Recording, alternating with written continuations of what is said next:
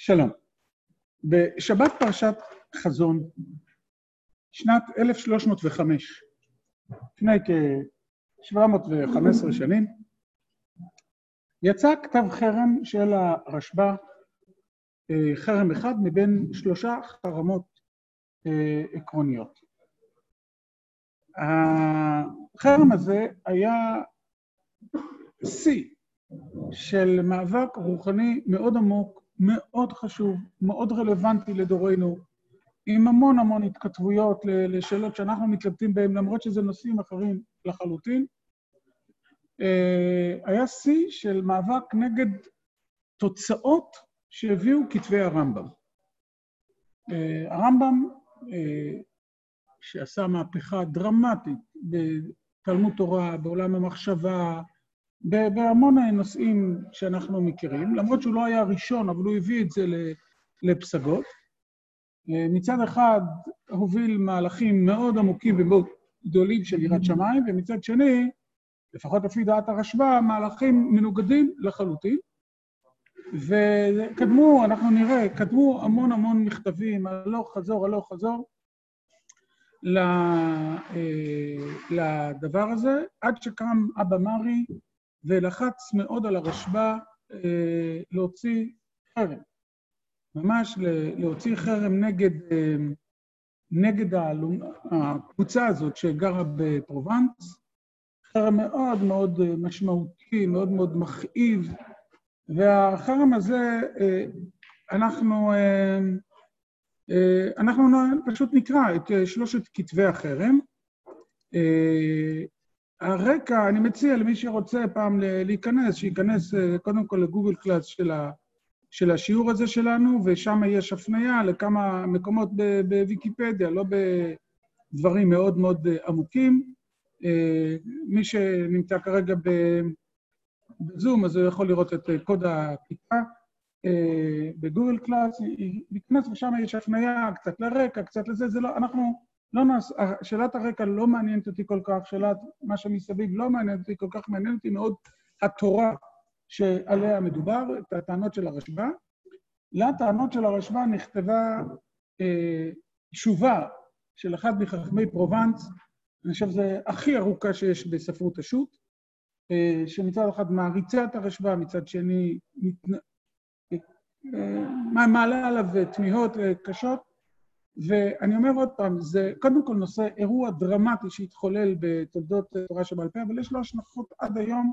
הרבה מאוד מהשאלות שאנחנו מתלבטים בהן היום בעצם מקופלות בחרם הזה, ולכן אני לא יודע כמה זמן ייקח לנו ללמוד אותו, אנחנו גם נצטרך להחליט, אחרי שנלמד את שלוש כתבי החרם, אם אנחנו רוצים ללמוד גם חלק מהתשובות שניתנו אה, לחרם. רק מבחינה היסטורית, דבר מאוד מעניין, למרות שזה, זה, זה, כל הסיפור הזה נמשך עד בערך 1306 בסך הכל. בשנת 1306 היה גירוש יהודי צרפת, שזה הצרות האמיתיות, ובסופו של דבר הוא בעצם מביא לכך שהחרם הזה הלך לאיבוד בתוך כל הצרות הנוראיות שהיו ב, ב, ב, היו שם, אבל כפי שאמרתי, הדבר המאוד חשוב, המאוד עיקרי, זה הוויכוח עצמו על החרם. אני חושב שכל מי שלומד מחשבת ישראל, כל מי שלומד מחשבת הראשונים, לא יכול שלא ללמוד את החרם, להבין מה מקופל בתוכו, מהי השאלה העקרונית שעומדת, שעומדת בו, ולכן אנחנו הולכים ללמוד משהו מאוד מאוד חשוב. אני לא יודע כמה זמן זה ייקח, לא, לא יודע, למרות שהשיעור שלנו בספרות השו"ת, אבל כיוון שזה מופיע בספרות השו"ת, אז אני לא יודע כמה זמן הדבר הזה ייקח. כן. החרם הוא לא נגד כתבי הרמב"ם. לא, בדיוק, בדיוק. החרם איננו נגד כתבי הרמב"ם, הרמב"ם הוא כבר לא רלוונטי, הרמב"ם נפטר, הרמב"ם, כתבים שלו כן קיימים, לא קיימים, אלא תנועות שנוצרו כתוצאה מלימוד דברי הרמב"ם. זרם מסוים. זרם מסוים, אבל כתוצאה מהזרם הזה, השאלה היא, האם אתה יכול לעשות עכשיו, האם יש לך מטוש שיבדוק באפו של כל אחד. אני לא סתם אומר אפ, כי אף כי נדבר על הזמורה אל אפו תכף, כלומר ביטוי הזה ממש מופיע פה, או שבעקבות העובדה שכתבי הרמב"ם הובילו לשם, צריך אה, לעשות אה, חיתוך מוחלט על, ה, על העניין, אז אתה תראה שזה אומרת, זה גם שאלות עקרוניות, גם שאלות ציבוריות וכו'. אם כן, נתחיל קודם כל מכתב החרם הראשון. אה, נראה רגע את השורה, האחרונה, את השורה האחרונה אה, של הכתב החרם, רק אה, מבחינה היסטורית, ומה שהסכמנו והחרמנו בספר התורה, במעמד כל הקהל, כלומר זה, אנחנו מדברים על ברצלונה כרגע, רק על הקהל של ברצלונה, ביום שבת, פרשת אלה הדברים, זה מה שאמרתי, שבת פרשת חזון, היא תמיד פרשת דברים, שנת 65, לפרט האלף השישי, כן? כלומר, ה' 65. אז היום אנחנו בתש"פ, אז תעשו חשבון, 780 פחות 65, זה אה, תקופת ה... זו התקופה שנגזרה החרם. החרם, אנחנו נראה, הראשון הוא כמובן הרבה יותר מתון, ולאחר מכן הם נעשים יותר קיצריים. אם כן, הבה נפתח. אוי להם לבריות, מעלבונה של תורה, כי רחקו מעליה. הסרו הנפת והרימו העטרה. איש מקטרתו בידו, וישימו קטורה לפני בני יוון ובני קטורה, כן? כלומר, מה, אתם יכולים להבין מה הכיוון. הכיוון הוא, הפכו את בני יוון, בני יוון הכוונה היא כמובן לאריסטו, לפילוסופיה היוונית, אה, ובני קטורה, להם זובחים. כי זמרי יקריבו את המגני לעיני כל, ממש פרשת שבוע, לא, לא זכרתי את זה, אבל תראו איזה יופי, אנחנו ממש לומדים ביטוי מפרשת השבוע שלנו, כן? כזמרי יקריבו את המדיינית לעיני כל, ושלחו לאפם את הזמורה, זה גם פסוק שככה, סוג של עבודת אלילים. לא הכירו פנים במשפט אלא בחירה, ולפני הצעירה נתנו משפט הבכורה. אני אטען בהמשך שזה אולי המשפט הכי חשוב בכתב החרם. יש פה בחירה ויש פה צעירה. הבחירה, אנחנו נראה, היא כמובן התורה, הצעירה היא הפילוסופיה היוונית, והבעיה היא שלפני הצעירה נתנו משפט הבכורה, אוקיי? לא ישיבו והתנכרו כנוכרים ושעירים בראש כל חוצות.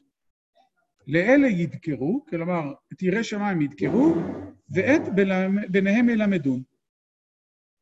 על כן, אנחנו ראינו את המצב הזה, בראותנו בכנף הארץ פח יכוש ויונה תקנן בעברי פי פחד, חרדנו ואמרנו.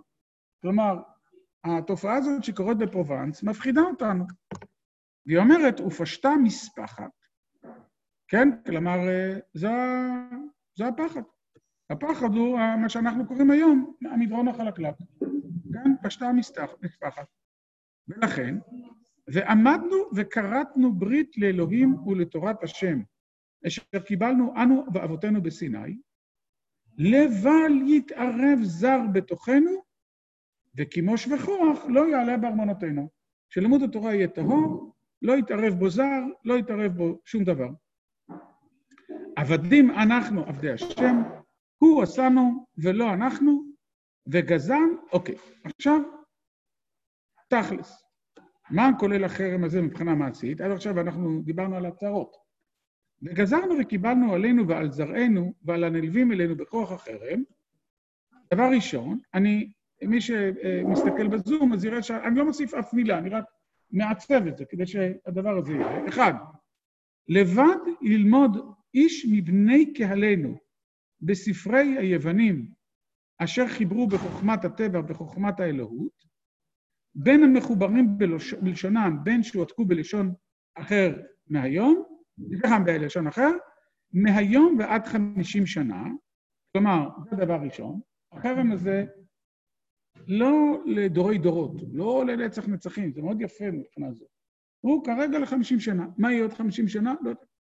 לא יודע מה נחשוב, מה יהיה, וכדומה, אבל א', זה חרם לחמישים שנה. שתיים, זה חרם שאוסר ללמוד את כל הספרים האלה. עד אה, גיל 25 שנה, זאת אומרת, מגיל 25 שנה מותר, ושלא ללמד איש מבני קהילתנו את אחד מבני ישראל בחוכמות האלה עד שיהיו בני 25 שנה. כלומר, זה גם לא ללמוד וגם לא ללמד. כן? כלומר, אסור אה, להכניס את זה למערכת החינוך. זאת, אלה משלוש עקרונות החרם. תכף נראה שיש החרגה. פן ימשכו החוכמות ההם אחריהם ויסירו אותו מאחורי תורת ישראל, שהיא למעלה מן החוכמות האלה. ואיש, איך לא יגור לשפוט בין חוכמת אנוש, בונה על דמיון מופת וברעיון, שזה הפילוסופיה היוונית, כן? כלומר, מצד אחד, לפי הטענה של הרשב"א, עומדת חוכמת אנוש, ומצד שני עומדת חוכמת העליון, יש פה דפים למי שרוצה, אשר בינינו ובינו אין יחס ודמיון.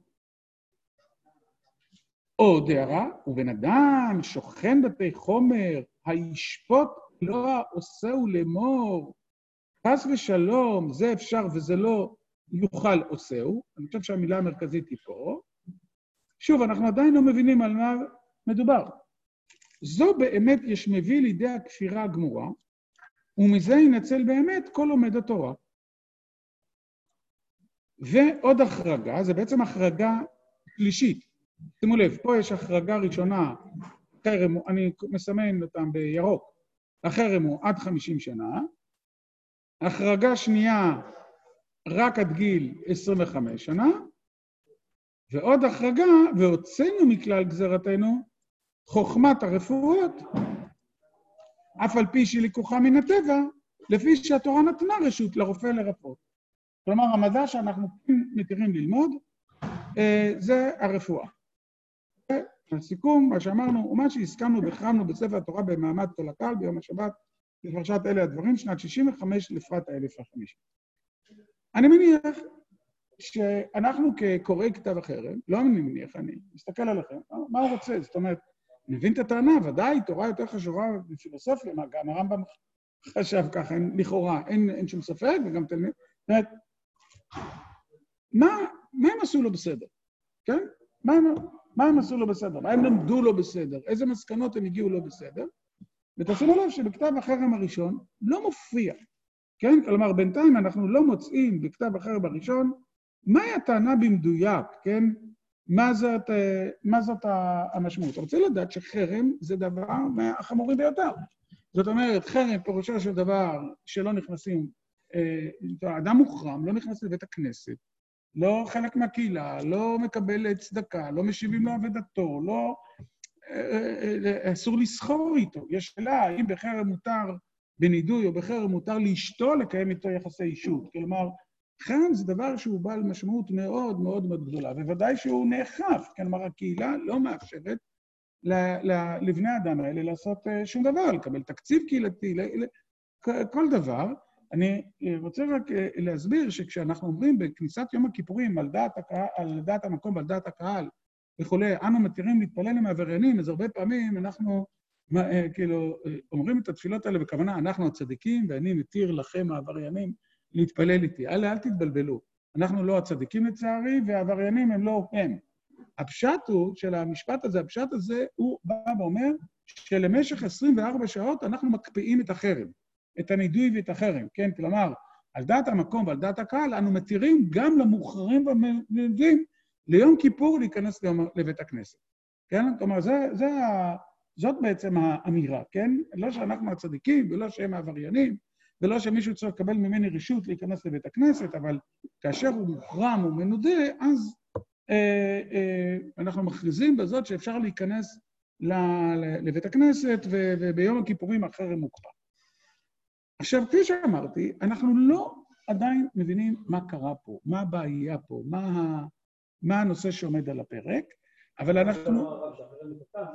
רק חרם כאילו של 50 שנה, לא מכין ליד עולם, וגם עד גיל אבנר לפני גיל 25. אמרתי, יש פה שלוש, יש פה שלוש החרגות, אבל אני לא בטוח, אני לא בטוח שהוא... אה, אני לא בטוח שזה יהיה נכון להגיד קטן, 50 שנה זה המון זמן, אוקיי? ועד גיל 25, זאת אומרת, לך כבר מותר? בסדר.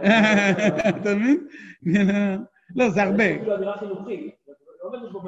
זה נכון, זה נכון. זה, זה, זאת אומרת שאתה רק מגלה פה שהולך להיות פה משהו מאוד מסובך. הולך להיות פה משהו מאוד מסובך, כי הרשב"א לא אומר שהפילוסופיה אסורה. הוא גם, אתם תראו, אם נלמד את התשובות שהוטחו ברשב"א, אז, אז, אז יגידו לו בדיוק לכיוון ההפוך, כן? כלומר, אם, תחליט, אם הפילוסופיה אסורה, אז גם אתה צריך עכשיו לקרוא את הדברים. אבל אנחנו עוד לא מבינים על מה מדובר. כן? אנחנו עוד לא מבינים על מה מדובר, מה הנושא, אה, מי, מה, מו. אנחנו כן מוצאים רמזים. אחד, נתנו את ה... אה, לפני היצירה נתנו משפט הבכורה. שתיים, אנחנו רואים שיש פה איזה שיפוט שזה לא יכול להיות. כן? משהו שלא יכול להיות.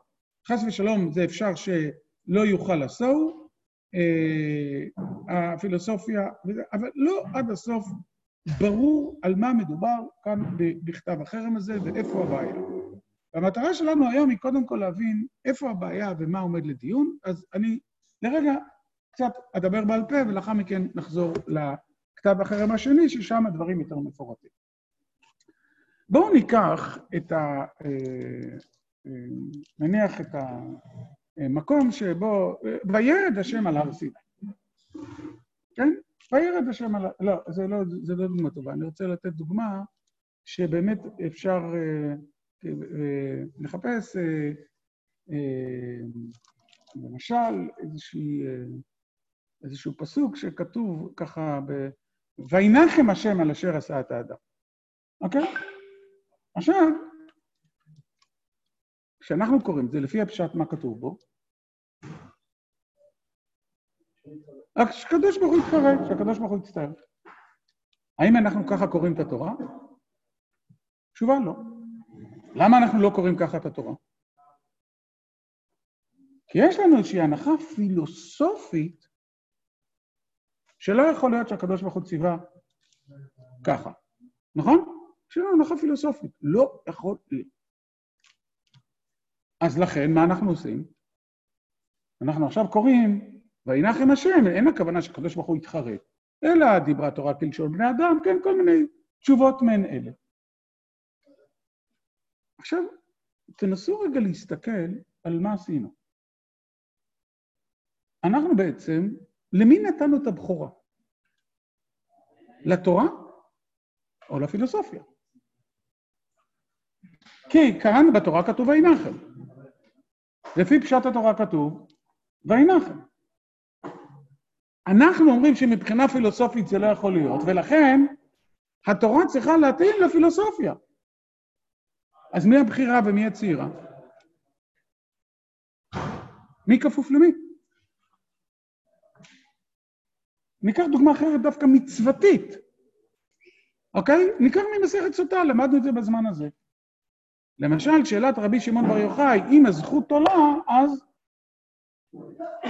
אין ערך למים מערערים. זוכרים את הגמרא הזאת בסוטה?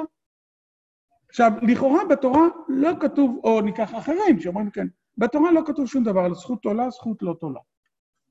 אנחנו הבאנו את ההיגיון שלנו, ובעזרת ההיגיון הזה שלנו קראנו את התורה. ניקח דוגמה עוד יותר קיצונית. וכי מפני שאכל זה תרתימר בשר ושתה זה לא גיין, סוקלים אותו? שאלה על בן צורר ומורה. שוב, לפי הפשט, למה סוקלים בן צורר ומורה? איננה שומע בקולנו, זולל וסובל. אנחנו באים עם הנחה שלא יכול להיות כזה דבר. אגב, מי שבשיעור א' יהיה בשיעור תוספות, אנחנו נראה גם היום תוספות. אומרת, לא יכול להיות כזה דבר. אז שנייה אחת, מה, אנחנו כופפים את התורה לפילוסופיה? הרי בתורה כתוב שכן.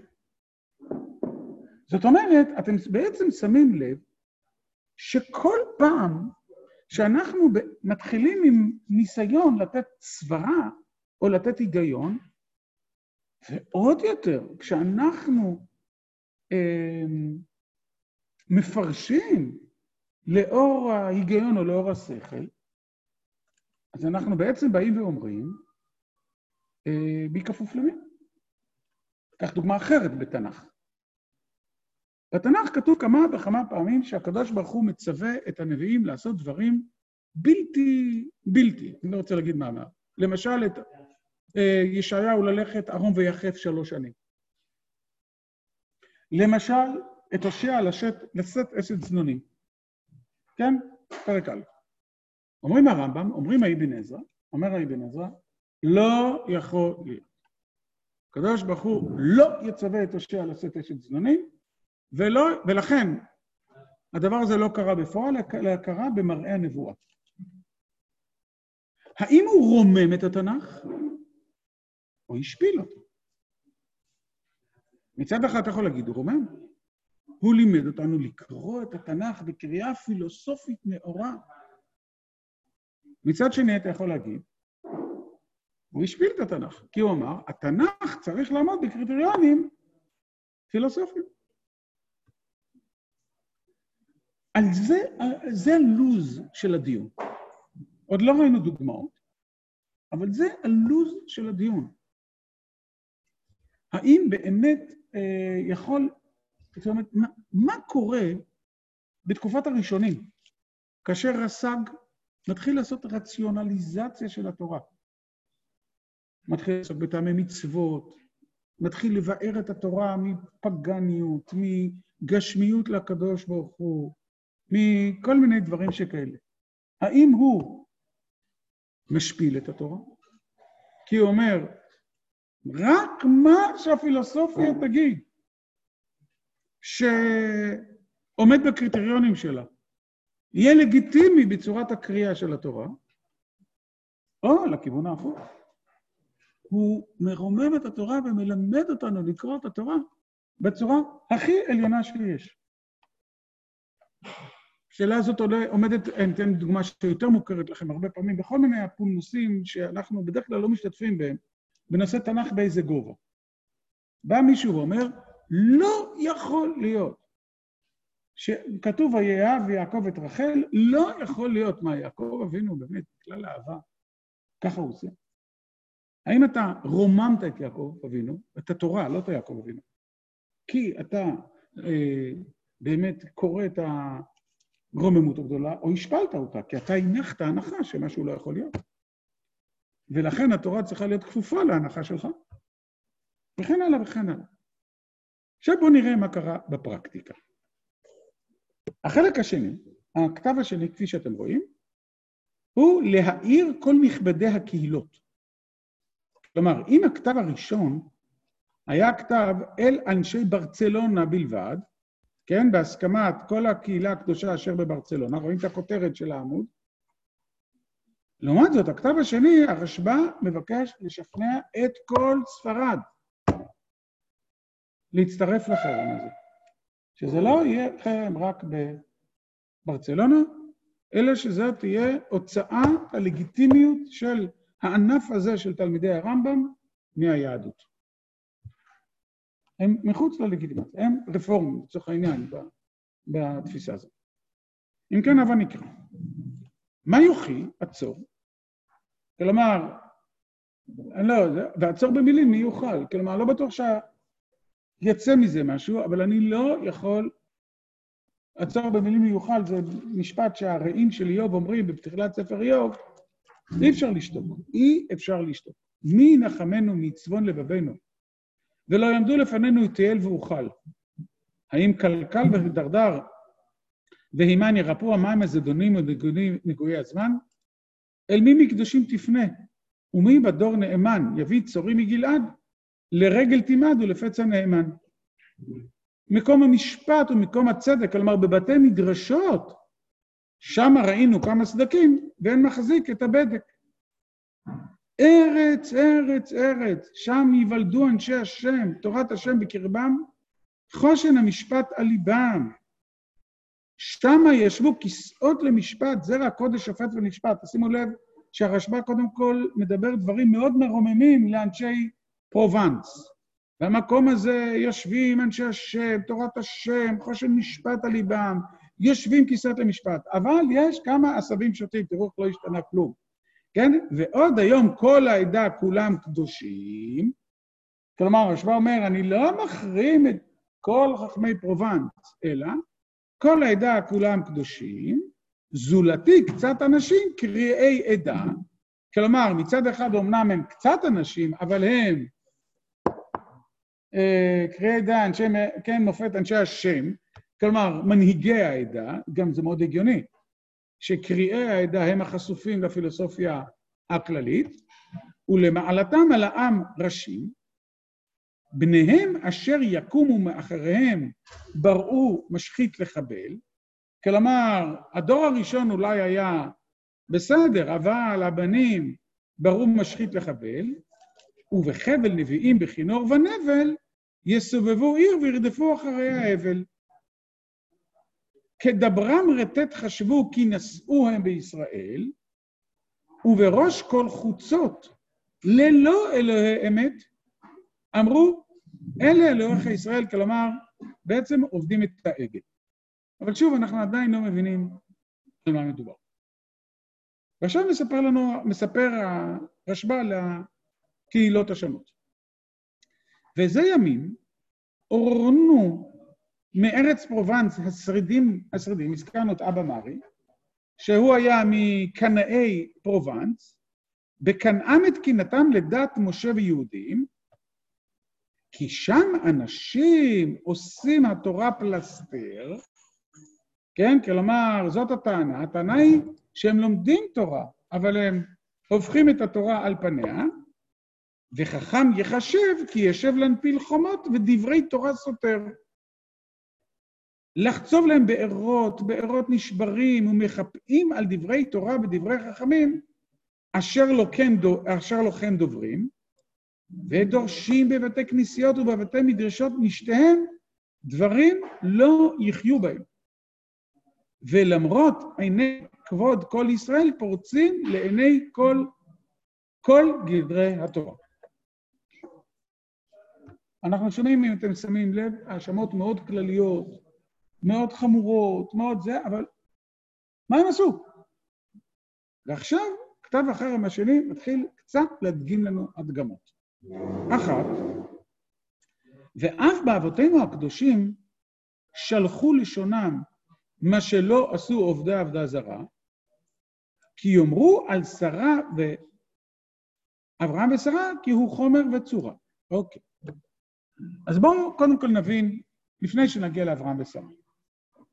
האם כשאתם קוראים את ספר בראשית, פרק ג', אתם רואים נחש גדול שהולך על רגליים, אה, עץ הדת כאיזשהו אננס, ואני יודע מה, וכרובים עומדים, בש... או שאתם קוראים את זה בצורה מושאלת. ואתם אומרים, עץ הדת זה... אתם מכיר, ודאי מכירים את הרמב"ם, הרמב"ם פותח בזה את מורה הנבוכים. פרק ב' של מורה הנבוכים עוסק בעץ הדת, מה זה עץ הדת? והוא לא מתאר את זה בתור פרי, ולא בתור עץ, ולא בתור שום דבר כזה. אלא קריאה של דברים מושאלים. זה, זה ביטוי. עץ הדת, אם אתם מכירים, זו הבחירה לעסוק בטוב ורע ולא באמת ושקר, אחד הפסקאות הרמב"ם החמורים ביותר. אומר הרשב"א, מה קרה בעקבות הרמב"ם הזה? בעקבות הרמב"ם הזה בעצם נפתח הפתח, זה מה שקורה עכשיו בפרובנס, להתחיל לקרוא כל מה שלא מסתדר לי בתורה בתור דבר מושאל. רגע, אם נחש לא היה, ועץ הדעת לא היה, והפרי הוא לא ממש פרי וכדומה, אז מי אמר שאברהם ושרה שכתובים בתורה? הם אברהם ושרה ממשיים.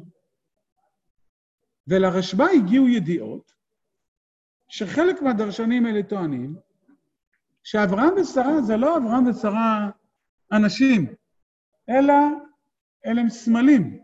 אברהם הצורה, ושרה אה, היא החומר. חומר וצורה זה מושגים מאוד אריסטוטליים. ושנים עשר שבטי ישראל הם שנים עשר מזלות. השב העם מיום יתחלק הארץ לגבולות כדבר הרע הזה או נשמע כמוהו? כי יחזרו הכל לתוהו ובוהו. כלומר, השלב הראשון שהרשב"א אומר, קודם כל, הגיעו אליי שמועות שהם מתחילים לקרוא את התורה קריאה אליגורית, לא ממשית. קריאה אליגורית פירושו של דבר שהדמויות שמופיעות בתורה הן מסמלות משהו, הן רעיונות, הן uh, מהויות, הן uh, עולמות פנימיים, אבל אברהם ושרה בעצם, כך הגיע אליו, לא היו קיימים. שתיים, בואו ניכנס למקדש, ועוד אומרים המנעצים השם, כי כלי הקודש המוקדשים, האורים והתומים, הם כלי האצטרולב אשר יעשו להם אנשים. אצטרולב היה כלי באותה תקופה שכל מיני אנשים היו מחליטים בעזרתו החלטות. כן, כמו אה, איזשהו כלי ניחוש כזה. אה, נניח אה, כזה של רולטה, כן? כלומר להחליט איך, איך לעשות משהו. אז בעצם אותם דרשנים הסבירו שההורים ותומים היו כלים כאלה. הכאלה נמצאו כחשים, בנים כחשים, אלה באמת נושכים את העם מן העם, השרפים הנחשים.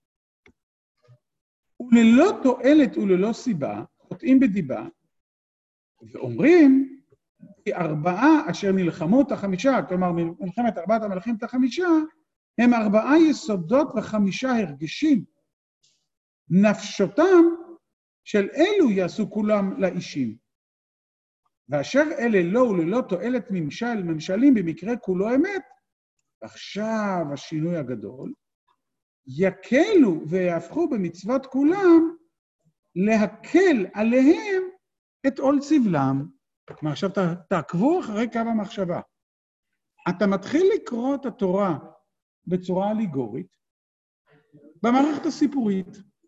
עץ הדת, נחש, אברהם, שרה, 12 מלאכים, big deal. אתה ממשיך לקרוא, לפענח, שכל מיני כלי מקדש שהם בעצם כלים שאנחנו מכירים מהסביבה שלנו, מתרגם אותם לתוך התפיסה שאתה מכיר אותם. לא מפקיע את הניסיות של אורים ותומים. מה השלב הבא בלתי נמנע? השלב הבא הבלתי נמנע הוא שאתה מגיע כבר גם למצוות. לא, קודם כל זה מה שקרה.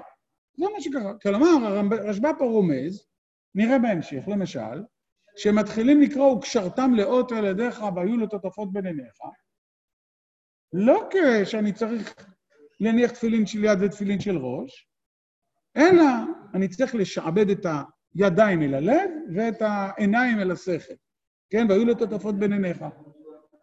כי מהרגע שאתה מתחיל לקרוא את התורה בקריאה אליגורית פילוסופית, ואתה מתחיל להגיד מה כן יכול להיות ומה לא יכול להיות, מה גדול ומה קטן, אז אתה מבין שאתה לא נעצר בקריאה הזאת, כן?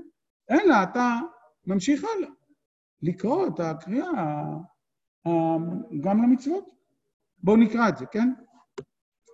אה, והאמת ברחוב, ושמותיהם יבהלונו וכל הבאים חדשות ישמעונו, והאמת ברחוב כשל כי יאמרו מקצתם כל מה שיש מפרשת בראשית עד מתן תורה, הכל משל.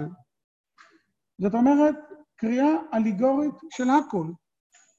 יהיו אלה למשל ולשנינה ולא יהיה להם משען ומשענה, ובאמת מראים לעצמם שאין להם בפשטי המצוות, מה שהסברתי הרגע, שום אמונה, וכתובים וכותבים על ליבם ובקירות מזבחותיהם שאין להם חלק בלא ישראל, ולא בתורה שקיבלו בסיני אבותיהם. וזרים הם מן הנוכרים, שהם מקיימים בצורתם קצת המצוות, כלומר הגויים לפחות, הנוצרים, מקיימים קצת המצוות, ואלה לא תהיה שארית להם בארץ לעקור את הכל התאוות האבות. אז קודם כל, התמונה היא בעצם כזאת. יש מהלך פרשני אינטנסיבי בפרובנס של קריאה פילוסופית אליגורית של התורה, שבאה ואומרת, אסור לקרוא, ושהיא מתחילה לכאורה ברימון התורה.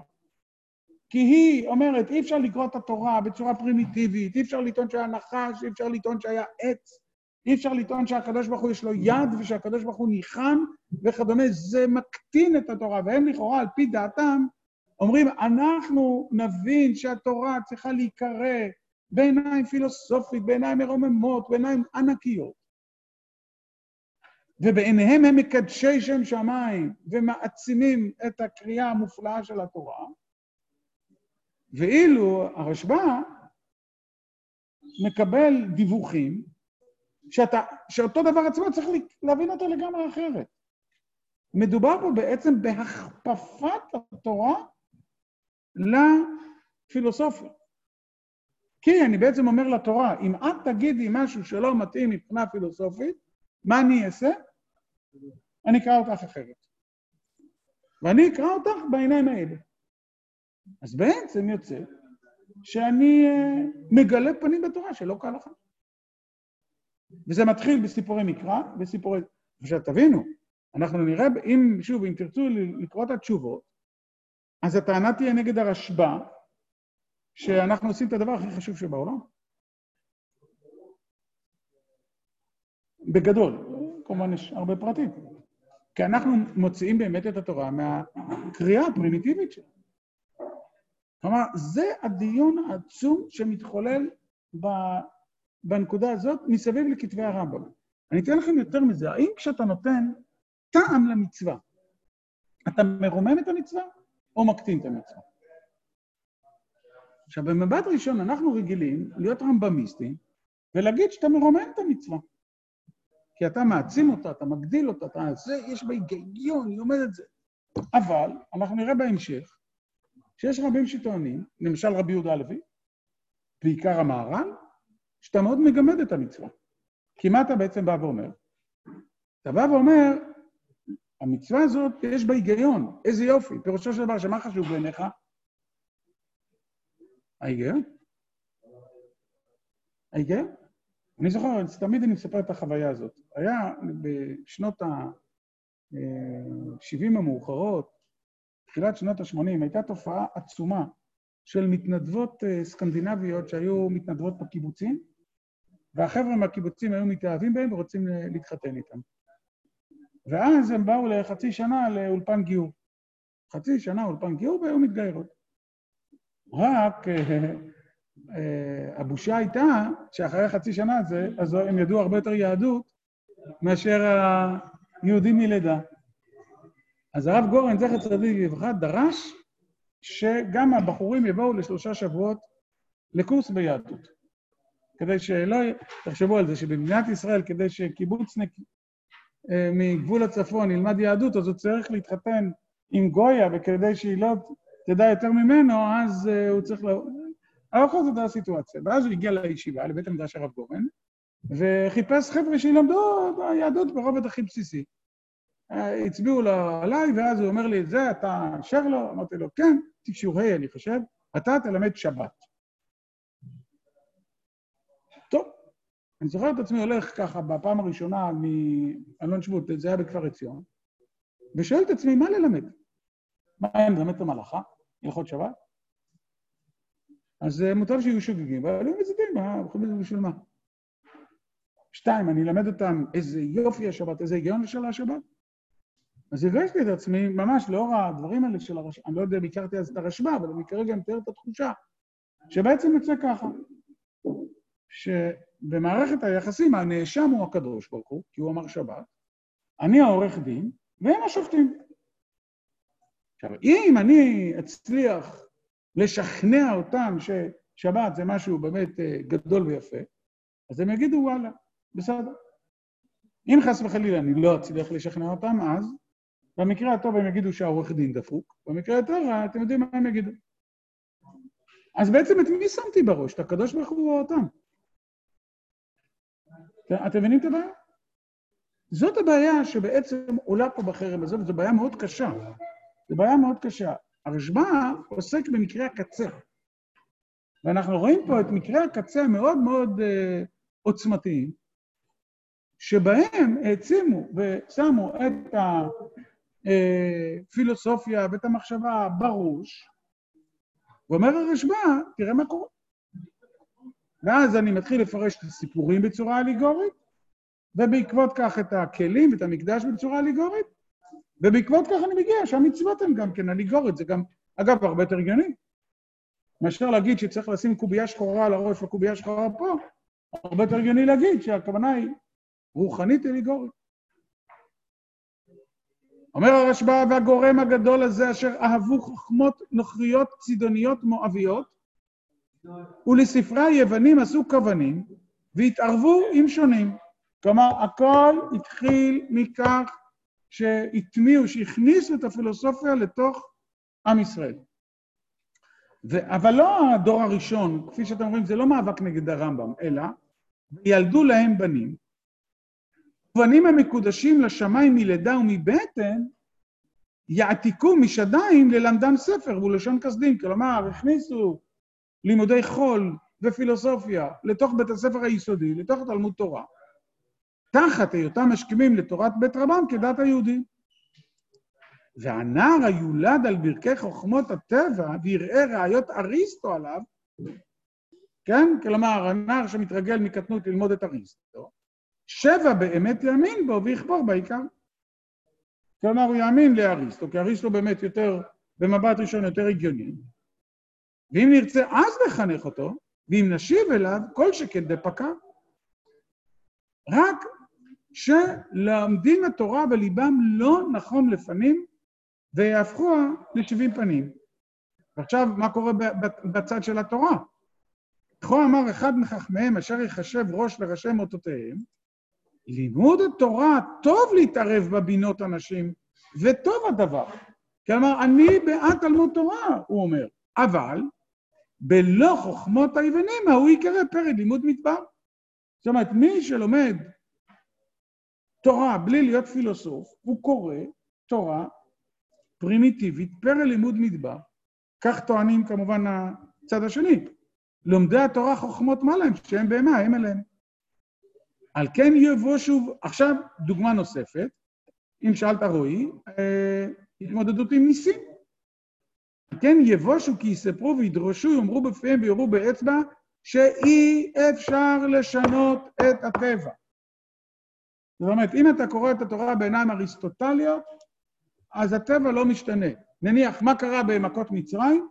אז אתה תקרא את זה בצורה פילוסופית. כלומר, בשלב הראשון, המצרים הרביצו לתנינים שלהם בגלל שהם נכשלו, ואז היאור התמלא דם, כתוצאה מהדם היה שם יתושים והרבה, ואז באו הרבה צפרדעים ואכלו, ואז הצפרדעים התכוונו, מכוח, התקדמו, אה, כן, התפתחו, מכוח זה קינים, מכוח זה בא הרוב, מכוח זה הייתה קרונה, דבר, ומכוח זה שכין. אחלה. הנה, אני יכול לקרוא, אתם מבינים? כלומר, אני קורא את כל התורה כולה, או כמובן קריאת ים סוף, זה גאות ושפל, ו... ועוד כל מיני דברים שכאלה, כי אני רוצה לקרוא את התורה בצורה פילוסופית, ובזה יודיעו לכל שאינם מאמינים בחידוש העולם ולא במופתים שבאו בתורה כולם. אלה הן קצות דרכ... אלה קצות דרכיהם, ולא נספר כמו שאר דבריהם ומעשיהם, ולו נספר. כמו שאר דבריהם ומעשיהם לא יספיק הדיו. מסקנות, על כן, אומר הרשב"א, דרשנו כאן דיו, די, כי כמעט יסובבו להשכיח את עם השם שמו, מארצו יצאו ולא יכירם חס ושלום מקומו, כורתי ברית להשם ובשם ישראל יכנו. על הזאת לא יחם לבבם, היחתו אש בחוקנו ולא ישרוף כליותינו שבהם, שבים? על זאת יישאו אוהבי תורה פנים אל אחיהם אל קרובם? האם הגמר עומר האפס מוסר? ואם האומר על בניי כי יאמרו אלה לעינינו, תחזור התורה לסיני? איך אפשר לשתוק? אנחנו ראינו אש נשקה, יראנו פן תצא אש ומצא קוצים, איש נפשו ריקה והוא לא ידע ולקה.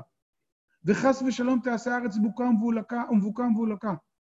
וכראותנו הדור מתקלקל ושומעים להקל, ועשינו גדר וחיזקנו את החומה לתורתנו השלמה.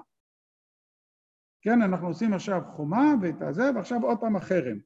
ואם לא עשינו עתה לחרם השם צבאות מחיצה גמורה, נטלנו שיבה מקשורה והחרמנו בחרם גמור. כאשר תראו רשום בכתב אמת בספר הברית אשר קראתנו לאלוהינו. אנחנו עשינו את החרם הזה, ואנחנו קוראים לכם לעשות אותו. טוב, אני מזכיר לכם שלא ילמדו ולא ילמדו אותם חוכמות עד שיהיו הלומד והמלמד בין 25 שנה, וכאן יש עוד תנאי, ואחר שמילא קרסו מעדני התורה.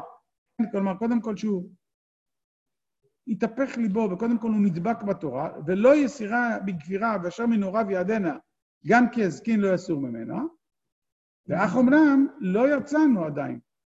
סליחה?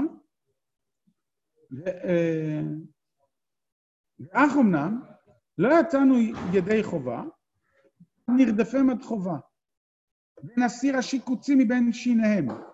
ואז, עכשיו שימו לב, עוד אה, דבר מרחיק לכת. פוסק פה הרשב"א פסק הלכה, תראו מה זה עוצמה של מלחמה רוחנית.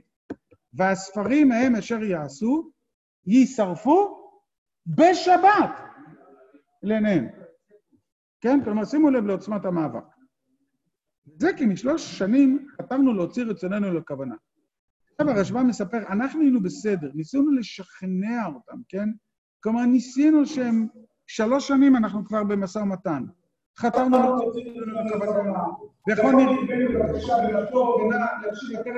לישנה על מכונה, ולא תהיה כהנת היונה, כחרב פותה אין לב ומחר נהיה לובי מפי ולב. ולא נכנסו, אני זה אני קורא מהר, כי זה פחות מעניין אותי. ולא נכנסו דברינו באוזניהם, אך הקשו עוד את דבריהם הבאים עלינו לכוח ידיהם בכתבם ובכי לשונותיהם. ואנחנו לא חדלנו מכתוב עליהם, וקהילות רבות גדולות קשות אשר בגבולות ההם כתבו לשם ידיהם, ואמרו לאחים ולנדות, ויחכמו אחרינו בחפץ כפיהם, וכולי וכולי וכולי. ולכן אנחנו קוראים לכם, טוב, אנחנו לא צריכים להקריא לקרוא את כל הדבר הזה. זה כמו פילגש בגבעה, כולנו בני אב אחד אנחנו, חייבים להילחם נגד התופעה הזאת. עכשיו, אני, לפני שנעצור פה, כי אנחנו בפעם הבאה נקרא, בעזרת השם ביום שלישי, את כתב אחר בשלישי, אני רוצה עוד פעם לומר, זה, השאלה העקרונית שמועלית פה היא שאלה ענקית. היא שאלה ענקית שנוגעת גם אלינו. אנחנו למשל מנסים היום לקרוא את התורה בצורה מוסרית. האם אנחנו כופפים את התורה למוסר, או שאנחנו מרוממים את, ה, את הקריאה המוסרית, את התורה לעמדה מוסרית? כל בעצם ניסיון, כל סטייה מפשט המילים שבתורה, כתוצאה ממשהו שהוא נובע מאיזושהי נקודת הנחה חיצונית, מעלה השאלה, את השאלה מי כפוף למי. האם נקודת ההנחה החיצוני, החיצונית כפופה לזה, או נקודת המוצא, להפך, התורה היא המרוממת על ידי אה, אה, העובדה הזאת, זו באמת שאלה ענקית שעומדת על הפרק לגבי כל אימת וכל דבר וכל משהו שאנחנו קוראים, לא כפשוטו, לא כשאנחנו ככה, אפילו עין תחת עין. עין בעין תחת עין, אנחנו מרוממים את התורה, או שבעין תחת עין אנחנו קובעים לתורה מה התורה צריכה להגיד. ולא יכול להיות שהתורה תגיד ככה. זאת שאלה באמת בעומק מהשאלות היותר קשות. כל תרגום של התורה לשכל, כל עמידה בביקורתיות של תבונה, של מוסריות, של... יכולה להיתפס כגימוד התורה, חס וחלילה, ויכולה להיתפס כהאדרת התורה. ואיך אתה קובע? אני זוכר, לפני כמה שנים אה, נסעתי אה, אה, בכביש הבקעה, במוצאי שבת, חזרה לגולן, ותמיד כדי להישאר ער בדרכים הארוכות, הייתי מחפש את התוכנית רדיו הכי מעצבנת שיכולה להיות, שתעצבן אותי ככה כל הדרך. הייתה איזו תוכנית עם אנשי מדיטציה יהודית כלשהם. ואז פתאום הם אומרים, אה, יש הוכחה למדיטציה מהתורה. שכתוב, וירא לשם שם אל אברהם באילוני ממרא, והוא יושב פתח האוהל ככל היום. למה הוא עושה פתח האוהל ככל היום? למה הוא יושב שם? הוכחה שהוא עושה מדיטציה, כן? אה, עכשיו, אני, אני לא רוצה להתייחס להבלים, אבל אני רוצה לנסות לעקוב מה קרה שם, כן? כלומר, יש פה שאלה בסברה, לא יכול להיות שאברהם אבינו ישב פתח האוהל ככל היום סתם ככה, כן? לא יכול להיות, ולכן אני מציע מהצעה שבעיניי, כלומר, בעיניי המציע מרוממת את אברהם אבינו, אבל זה הבלים.